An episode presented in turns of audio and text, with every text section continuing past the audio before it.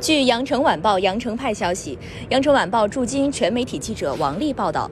近日，国内个别地区出现了可能经由境外物品感染病毒的病例，引发不少人关于病毒可以经物传人的讨论。对此，国家卫健委疾控局一级巡视员贺清华一月二十二号在国务院联防联控机制新闻发布会上回应称，专家研判分析认为，目前非冷冻入境物品导致境内人员感染的证据尚不充足，有待进一步研究，带来的疫情防控风险还需要密切观察和评估。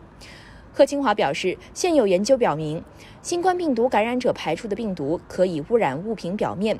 病毒在物品表面不会增殖，在常温条件下，病毒短时间内会降解失去感染活性，并且在不同的物品表面，病毒存活的时间也有差异。在纸巾和印刷品等材料上存活的时间短，一般不超过二十四小时。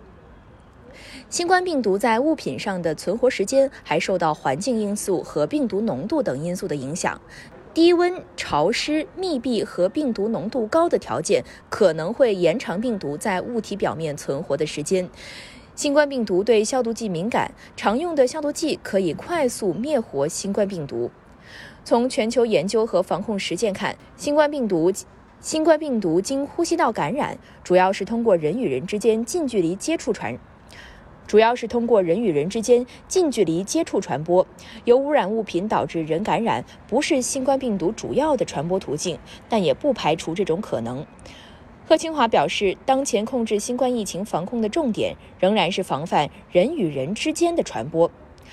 感谢收听羊城晚报广东头条，我是主播于彤颖。